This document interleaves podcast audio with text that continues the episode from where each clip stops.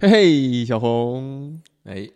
今天咱们要聊一个什么电影呢？聊到一部武打片武打片哦，，嗯我从来没有聊过武打片的，是吗？好像没有吧？厉害了，嗯，叫什么？叫叶问叶问 IP man IP Man IP 侠 IP 导演叫叶叶伟信还是 叫叶什伟么新啊？他的那个英文那个叶就是啊 Y I P 不叶问的英叶啊就应该是 YIP，、 Y I P 但是起名儿英文名儿的时候不知为何把 Y 省掉了。啊 I 剩 P 下了 IP man，所 以 IP Man 会被是一个有 I P 的人，被 IP 侠嘛？果然做成了一个 IP， 哎，还真马上是要拍四了都。啊，还真是哈。嗯这个电影儿，咱们呃可能今天主要聊的还是一嗯啊，因对为呃，我我我为了咱们聊这事儿啊，昨天晚上是把一和二的一部分都看了看，然后嗯然后就是印证了我以前的一些脑子里边的一些印象吧嗯，啊，发现确实是一是更值得聊一些的，嗯后边呢他就会把他一里边受大家欢迎的一些部分更放大，除了二和三。包括可能不久的将来的四，我觉得是可能跟一都是有很大的不同嗯啊。这个电影儿时间也挺长的了，我觉得得有个十多年了吧。我我印象里边儿，一上映的时候，那个时候可能汶川都还没有地震，要不就是要不就是同一个时期啊，反正是很早以前的电影儿了。嗯，那我们为什么要到现在聊呢？对，为什么呢？这为什么呢原这是因你这这个是起源难道不是你吗？是我吗？不是你吗？我怎么觉得是一直是你？呃，我觉得因应为该聊一下因为是因为这个肯定是你先提起来的，嗯就是觉得这个东西还是有有一些不同于一般的武打片或者说功夫片的一些东西，嗯所以觉得有价值。那后来我可能把这个事儿记下来了，啊所以说有有功夫一定要聊一聊。嗯，你一上来提到它是一个功夫片儿，嗯其实我还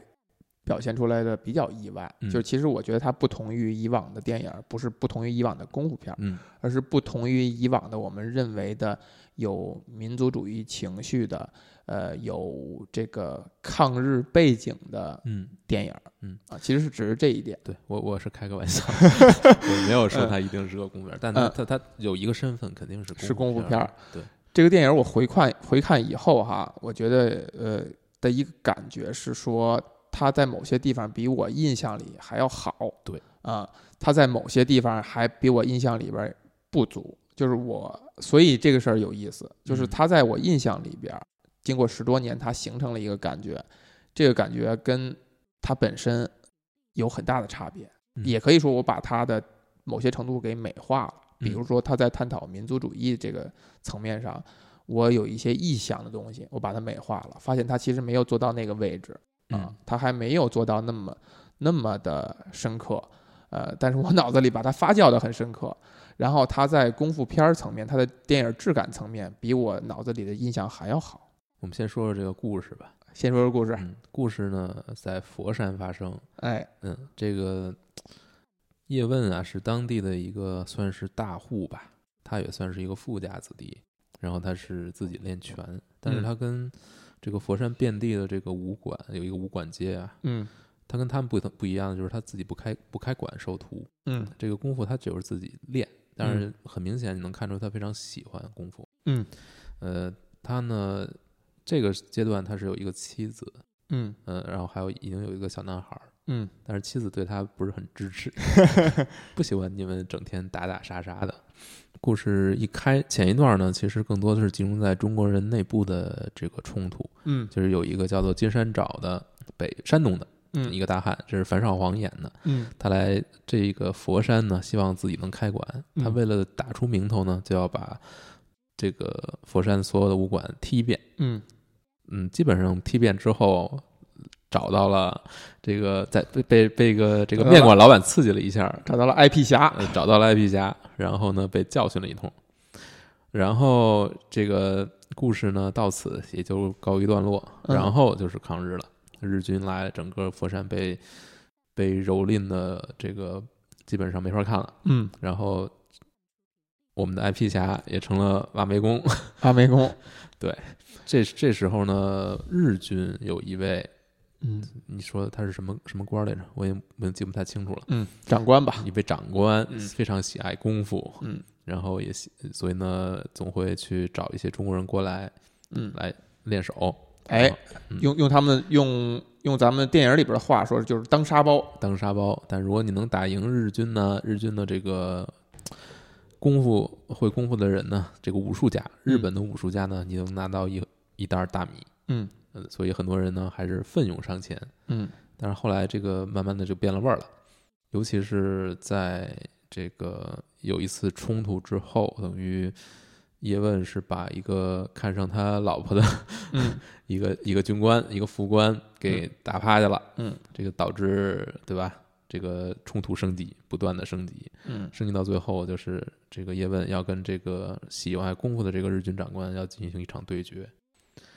这就是故事最后的一场冲突。那嗯最后他赢了，但是因此呢也挨了一枪，嗯不过最后还是被救出来了。嗯，故事呢强行大大圆满了一下， 对，有一个大团圆的结局，也不算大团圆吧，嗯基本上就是把他的命保住了，让这个片儿还能继续拍二、拍二三四。对嗯，但是整体而言，这个故事呢可以分成两部分吧，前一部分讲的是中国人内部的围绕嗯功夫产生的一些冲突，嗯后一部分呢，讲了很多很多冲突，就是功夫之外的东西，嗯比如说当时的中国社会的情况、人们的生存状态、嗯不同阶层的人是怎么活着的，嗯呃，有呃资本家是怎么活着的，嗯这个工人是怎么活着的，还有这些大户他是沦落变成了什么样子，嗯同时也也会在讨论就是功夫在这个时代还有什么意义。对，嗯，包括还有一些，嗯，还有一些人，比如说这个翻译也是一个很出彩的角色，没错儿，就是你对他的呃这个你怎么去评价他，你怎么去看待他，所有这些就会让这个电影显得非常的厚重，就是层层次非常多，嗯触及的面也很多。当然有一些有些人物其实会有点很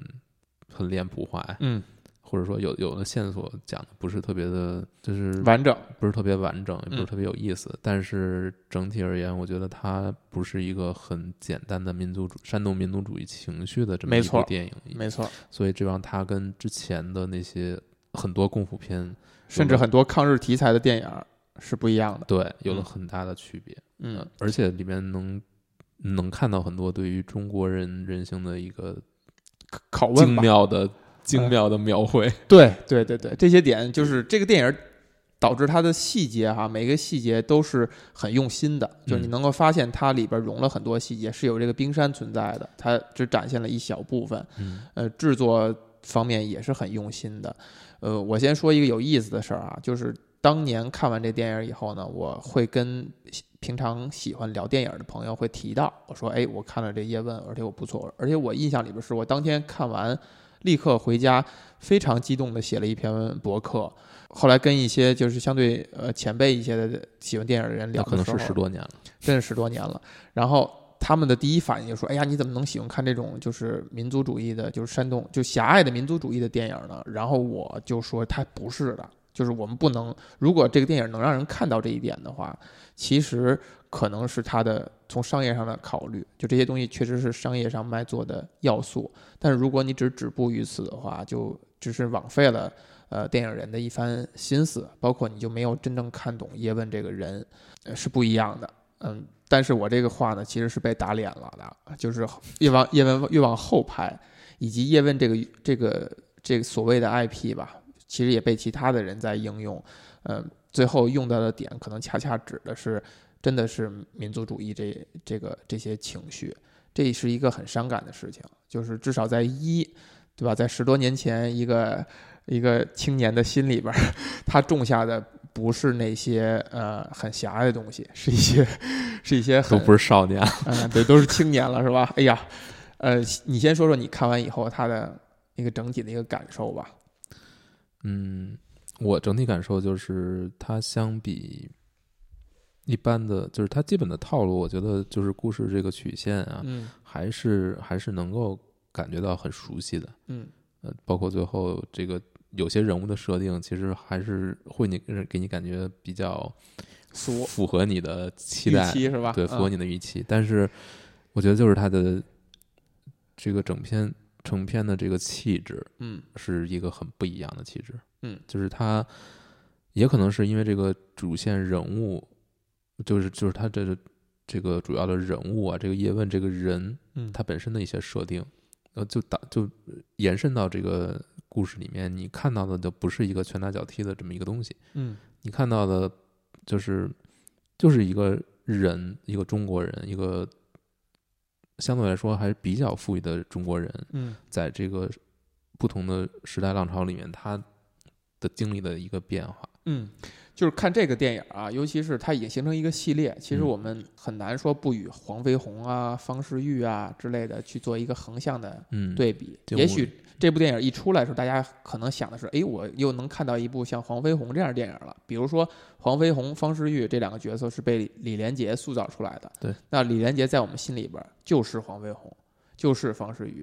那现在我们看到，哎，另外一个功夫打星，这个甄子丹塑造了一个叫叶问的角色，你就好像觉得他独辟蹊径的想去找另外一个角色跟自己拉在一起，形成一个武打明星的一个设定。但是我觉得现在你也能看到，这算是完成了，就是这个形象是完成，而且这个形象是跟方世玉和黄飞鸿是很不一样的。对，或者我们脑海中对于功夫明星或者对于历史上的呃有点名气的功夫人物的一个形象，就是他最后都是一个弘扬正义，然后呃带领中华民族向前走，与呃黑方 西方邪恶势力进行搏斗的这样一个形象。那黄飞鸿可能更宗师一些，更树大旗一些。方世玉可能更像是一个功夫小子，呃，这个闯出一片天地的这种感觉。叶问你可能也会带着这种感觉去看，但是你发现他叶问是一个什么样的形象呢？你会怎么理解叶问这个人？我以往功夫片里面塑造是英雄，嗯，我觉得他不是英雄，哎，我觉得他是一个追求艺术的人。哎，我非常同意啊，嗯也是首先他不想做英雄，对啊，他对那些东西没有兴趣啊，这个可能的一个出发点就是刚才你提到一个设定，他来自于一个大户人家啊，这个咱们没有考证到底叶家是一个什么样的状况啊，但是你看电影里边一开始的描绘，也就是给了你这样一个设定，对，在一个非常好的宅子里面，大家认认真真在那儿吃饭，在那儿过日子，其实就是过日子。没有什么看到他有一些要去工作啊，要去闯出一片天地，要去怎么样去规划自己的人生，没有这个感觉，就是在过日子。嗯就这个东西是我们中国人相对来讲不熟悉的，或者说我们现代的人，对现代人不熟悉的。对。但是通过这一点，你就会去想，以前我们也拥有过这样一个时代，就有一批人。就是打引号的所谓的贵族，但这个贵族这个两个字不是西方语境下的你是受过皇封的，你家里有领地的，你是皇族的这种贵族，它就是一种民间的嗯士绅阶层，或者说嗯上古，商贾大户也好的那个有有过那么一个年代的，就对提醒我们有有过那么一年代是有这么一批人的，这批人没有什么什么美国梦、中国梦去嗯奋斗，他们就是安安稳稳在过日子，但是他们在他们的日子也不是但傻愣着，他肯定是要有一些东西是打引号的打发时间，是去丰富这个人生的对，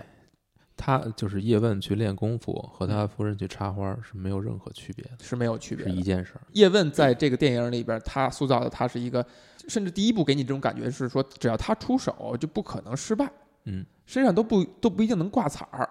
碾压对方的这个存在，相当于他在他的领域是一个顶尖专家，嗯，对吧？对这这个他夫人可能插花没插到这个水平，但是至少他在武术上是一个顶尖专家，嗯而且你不会想这个顶尖专家是怎么造成的，就他到底这个这门武学是从哪儿学到的啊、嗯，是怎么样，这个东西是对不关心的。它就是一个宅，而且这个宅，哎，这个电影刚出来的时候，我我我我看完电影以后，我妈说你你我都听说了，这就是一个宅男的故事。但是宅男的故事，这个语境已经把宅宅这个字儿，泛化了。哎，已经泛化，已经变成是我们就是中文语境下的宅的意思了。但我说的它就是一个宅，是指的是这个宅这个词原本嗯，出来的时候，就在日本的这语境下，这个宅，它就是一个在某一个领域里边极度的钻研，而且它的钻研是这个领域本身。我不是钻研这个为了成为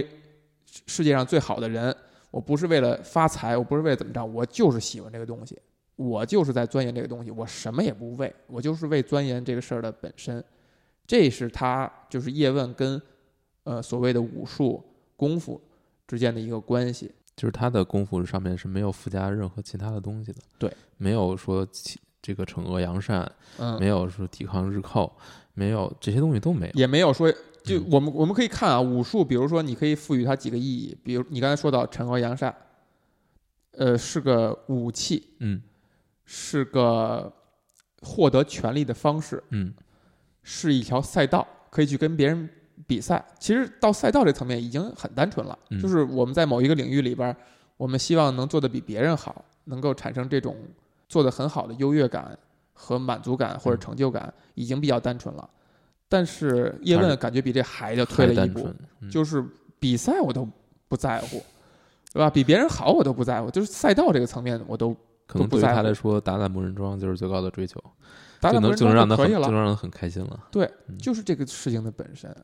这个武术还会有一个可能性，就是大家可以通过它悟道。比如说，我们现在我们如果把武术、把功夫拔高的话，其实是要拔高到文人层面，要去悟道，要去领悟一些道理。这里边只言片语片语里边，叶问也会提到这些点，就中华武术到底是代表了中国人的一种谦逊等等等等。但这些东西只是他的一个在那个情形下的一个表达而已，他可能还是不是为了这个。那你觉得他跟武痴林有什么区别呢？跟武痴林，嗯，武痴林不是也是一个痴迷于武术的人吗？武痴林的感感觉还是谁强我跟谁学嗯啊、我想要还是要更高、 更快、更强嗯啊、虽然没有讲到叶问以前这身功夫是怎么获得的，嗯但是你感觉到他不在意强不强这个事情，就是在于这一件事情的本身。嗯嗯、就是他如果去拿着一个呃小锤子、小刀子去刻木头的话，他不在意我最后刻出的是一个桌子还是椅子，我在意的是刻本身，就是去我他的他不是木匠，他是木木艺工作者等等等等，类似于这样的感觉吧，就这样去类比。嗯就他就是在意的是武术本身。但是你回过头去想，你就是你在意武术本身到底在意的是什么？难道武术不是就是应该天然的具备那些需要打倒对方、需要有一些目的才能够成立的一种形式吗？嗯，那你说做木工，比如说做木艺，一开始他是为什么呢？他同样是有很强的目的性，工具属性，对对，但是在任何东西在它发展的过程当中，它都会往它都会都让会多往艺术方方向向多走方向发展。对，嗯嗯，其中艺术永远是一个方向。对，不管什么你做到极致，它都会变成这样。嗯，所以叶问其实就是这方面的一个代表。对，嗯就包括你，你如果带着这一点，你才可以看到他跟他老婆之间的关系。就是他老婆反对他练武，不是在于反对他练的是武，而是在于反对他把时间花在一个事情上。 如果放到现在，如果叶问天天去研究摄影，去摆弄器材，他老婆仍然也会说：“嗯你把那东西放下，对吧？你儿子给你画了画，让你看了。”然后该吃饭吃饭等等等，他仍然也会反对。嗯如果叶问是一个去天天去钓鱼的人，他老婆仍然也会反对。他反对的不是我，而是嗯反对的是你没有把时间花在家人身上，家人身上。他反对的是宅， 对吧？反对的是你，你真的对一个事物那么迷恋吗？你都不，你都不在乎你老婆，不在乎你孩子了？你能够对他，他其实是在争风吃醋，嗯，其实是在爱情里他没有得到所谓的爱，没有得到你的时间，嗯，对吧没有啊跟得到武你的术注意力，没有得到你的注意力。嗯这个电影在我脑海中停留最深刻的一个情节，就是他在跟是是谁是金山找金山在找屋子里打的时候，嗯打破了几个花瓶儿，然后。我脑子里边一直停留最深刻的一个情节，就是他儿子骑着小自行车，骑着小小车，嘚儿嘚儿嘚儿嘚儿出来，就像漫画里边情节一样。妈妈说了，呃，如果你再不回击，这个家里的东西都被打烂了，然后就慢慢又又又骑又骑走，嗯，非常出彩的一个情节，就他点明了整个这个片儿的一个气质，就是有一种张弛有度、有条不紊，并且在很高级的谈一些东西。而且包括其实早在这之前，就嗯那个廖师傅来踢馆，对，跟他吃饭的那一场戏， 也非常精彩。那场戏非常我精彩我忘了啊，但是今天看的就是呃回看的时候，真觉得非常精彩。嗯就是他立刻营造的是一种非常慢的调调调。停下来，大家一口一口的吃饭，吃完饭以后坐在那儿一口一口的喝茶，俩人无话可说， 呃，无话可说，但是也不是很尬，是吧？对这就是这就是传统的你从来你可能都意识不到那个时代存在过，那个时代存在。没有人演给你看，所有人在你就是在你脑子里植入的这个近代都是冰火烽火连天的那个，兵荒马乱，兵荒然后大马乱家都着急忙慌的，嗯然后，呃，都是一番对，很很人间地狱的景象嗯。但是那个时候，你看到大家在慢慢的品茶，嗯，吃小糕点，可以不说话，嗯就是在享受。呃，生活吧，或者就我们用我们现在的话说叫享受享受生活，可能用用人家话说，就是嗯那就是在生活，正常的活着，正常的生活，过着自己的小日子，很惬意的日子。对他们之间也没有说感觉很尴尬，然后或怎么样，就是慢慢的吃，吃完了说，哎，来，咱们练两手吧，就停下来就就练两手嗯，就是那个状态是一个看上去很让人向往的一个状态。对啊，而且它不是一个不可及的，它是我们曾经达到过的一个状态。嗯，所以我们为什么会变成现在这样，我们为何会沦落到如此境地？就是如此的焦虑，如此的不能坦然的生活，嗯，是一个，其实电影里也有谈，嗯嗯，比如说，嗯，叶叶问会应该是他最低潮的时候吧，他会问他妻子说：“我练这个有什么用？嗯就是嗯功夫没用啊，嗯，就你相对来说，你相对这个 军队来说，对，相对这些所有的，这个电影里边花了几个小的情节去探讨这个事儿啊。嗯第一个就是他们之前在一个茶楼里边啊，一个警官嗯，冲进来拿枪指着叶问说：“现在功夫没用嗯，要有武器，要有要用工具。”然后指着他，叶问用手轻轻一攥，是吧？导致这个警官连开枪的可能性都没有。然后用食指轻轻一拨动，那个枪就被瓦解了。 呃，是一个很就算是电影前半部分一个小的高潮情节吧，嗯就是让你能够看到这样一个呃宗师他出手的出手不凡，嗯同时也点明了一些他的主要的表达。就其实功夫跟武器只是一个包含关系而已，嗯就功夫武术所包含的内容是远远大于武力、武器这些要素的。嗯那些因素反而是这件事物它的魅力，它吸引人，它从根儿上去吸引人，去亲近它的一些原因。嗯，嗯它能够给人带来的就是一种从容。就至少这个电影是这样表达的。我看完《叶问一》，看完《叶问二》以后的产生的第一个想法就是我要去做一身长衫，就是我也希望在家里我是穿成那样，是吧？翘着个腿在那儿慢慢的喝茶，嗯，这就是我这个电影给我最大的一个触动，就是为什么我们不能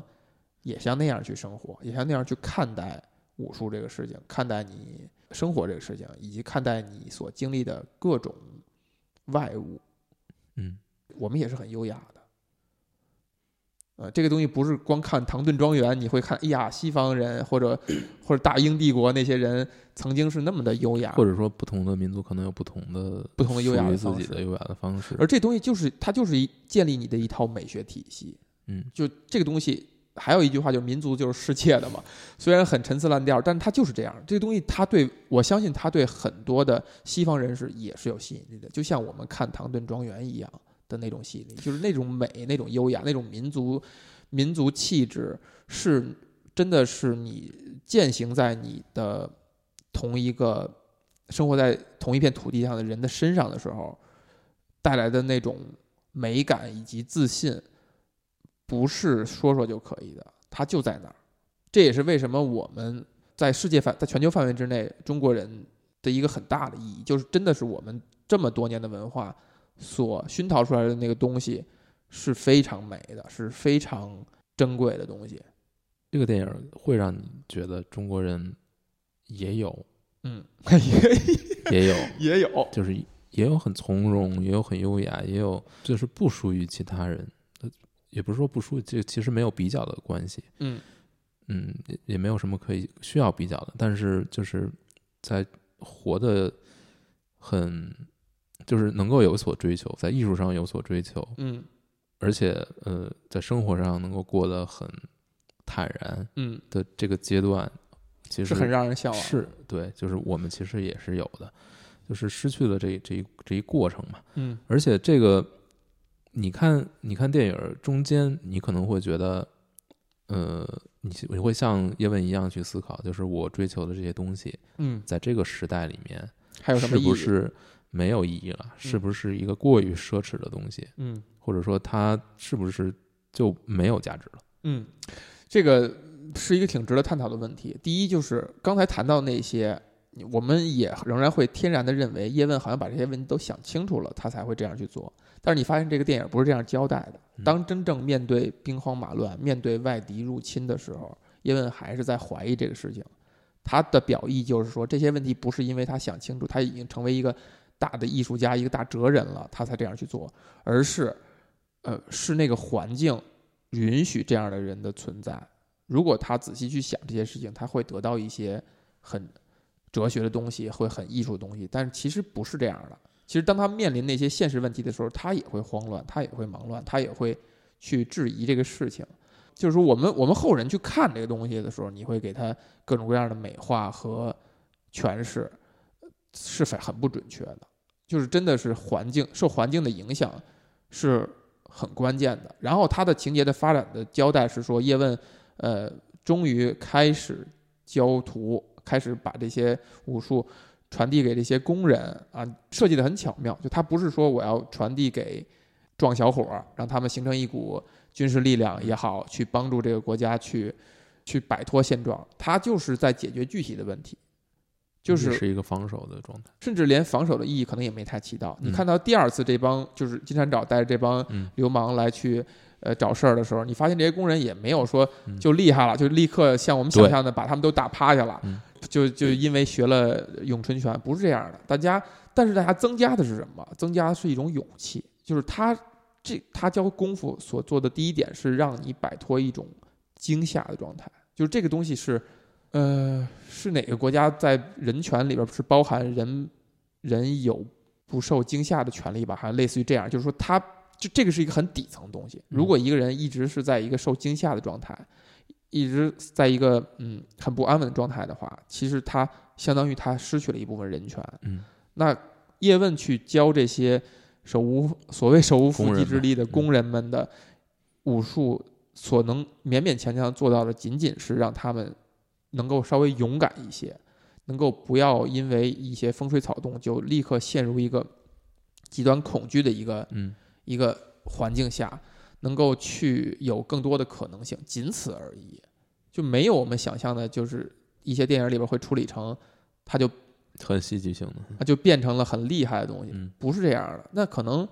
可能在我们极端条件下，功夫也就仅此而已，也就其只实能做到仅此仅此而已。对，就是你真正的真的是在面对武器的时候，面对枪的时候，你也不能像叶问在一开始的时候能把它瓦解掉，嗯，你也是被动的，也是弱势的，甚至包括电影的结局，叶问中了一枪，仍然也是阐述这个意思，就是对最后武器还是会打倒你，这就是现实的意义。但是你会武术，仍然让你这个人，让这些工人变得跟以往不一样。另外，他又把一个问题抛到了面前，就是叶问从一开始的那个从容或者大家大富人家的状态，变成了一个颠沛流离的状态，变成了一个需要去靠挖煤来养活家庭的状态。某种程度上，是因为国门主动或被动的被打开，嗯，所以我们开放，我们到底是不是一个很好的结果？就当然，这个电影里交代的更是被动的被打开嘛，对都是日本人侵略进来了。但你想，你再对比这个他的这个商人这个朋友，对吧？他穿的是西装，他是用现代的思维，用打引号资本主义的思维去思考问题，办厂也好，找叶问合作也好。你看叶问的那个状态就是，哎，我可以把钱借给你，啊，你你甚至你就你赚了以后你就还我钱就完了，我不参与这个事情。我们可以理解为一种所谓的闭关锁国，就是我不接触新鲜的思想。嗯，而他的商人朋友明显代表的是一种我已经西化了一些，我接触了一些洋人的思想，这也是一个对比，就是到底我们的开放是不是有绝对意义上的好的意义，还说他其实只是选择的一部分。如果不嗯经历日军的侵略的话，叶问仍然会很优雅的、很从容的、很受人爱戴的过完一生。是他的商人朋友也可能会过得很好，这就是两个都是并行的存在。那就是我们不开放也是可以的。这个属于没有办法去假设的东西，但是你可以从不同国家的发展进程里面去看，嗯，有不同的会不同的结果，嗯主动的去改革改革自己的和被动的被人打倒，嗯然后不得不改革的，显然它会有不同的命运，但最终会让这个国家变得好还是不好，仍然是一个未知的对未知数。对，就是日本是主动打开国门的，嗯主动的去接纳这一套的。嗯，事实上变得也很好。对，但是他产生了极端的思想，就觉得哎，我尝到了开放，尝到了这些甜头，他会反过来，我会去考虑扩张，会考虑侵略。这个肯定还是跟他就各种各样的原因，这个原因实在太多了。嗯嗯，但是我觉得叶问这个片子最后，嗯我们刚才说了半天，他追求的是这个这个东西是艺术，嗯但是他意识到艺术在社会中生存的时候，它是没有用的。可是那是一个极端的，对，是一个极端的例子啊，嗯但是我们的生活就是只是在这一连串的极端的瞬间当中把它串起对来，就是对我对们的生活。对所以最后的问题就是，那既然它是在现代战争中、现代的生活中，它可能是没有意义，它只是一个，只是一个艺术，嗯它只是一个有钱有闲我们才能去追求的东西，嗯，是这样吗？可能是的吧。就是如果那个用所谓的用处是很狭义的定义的话，嗯可能是的，就是它不能改变什么事情，